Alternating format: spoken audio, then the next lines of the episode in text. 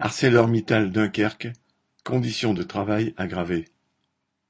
La direction d'ArcelorMittal Dunkerque avait profité de la baisse des commandes liées au Covid en 2020 pour diminuer le nombre de contrats de sous-traitance.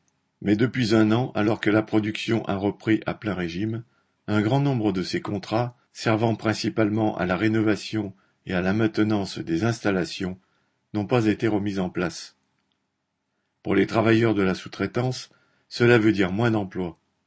Et pour les travailleurs d'ArcelorMittal, ce manque d'entretien des installations implique des conditions de travail très dégradées. Des zones avec de nombreuses poussières très irritantes sont, par exemple, beaucoup moins nettoyées. La charge de travail des agents de maintenance a aussi beaucoup augmenté. La direction leur demande d'effectuer des tâches jusqu'à présent prises en charge par leurs collègues sous-traitants. Et les pannes s'accumulent faute d'entretien sur certaines installations. Les économies aggravent aussi les conditions de sécurité. Pour la direction, c'est la production avant tout. Lorsque les travailleurs signalent des fuites de gaz mortelles qu'il faudrait réparer immédiatement, elle temporise car la réparation voudrait dire mettre en pause une partie de la production.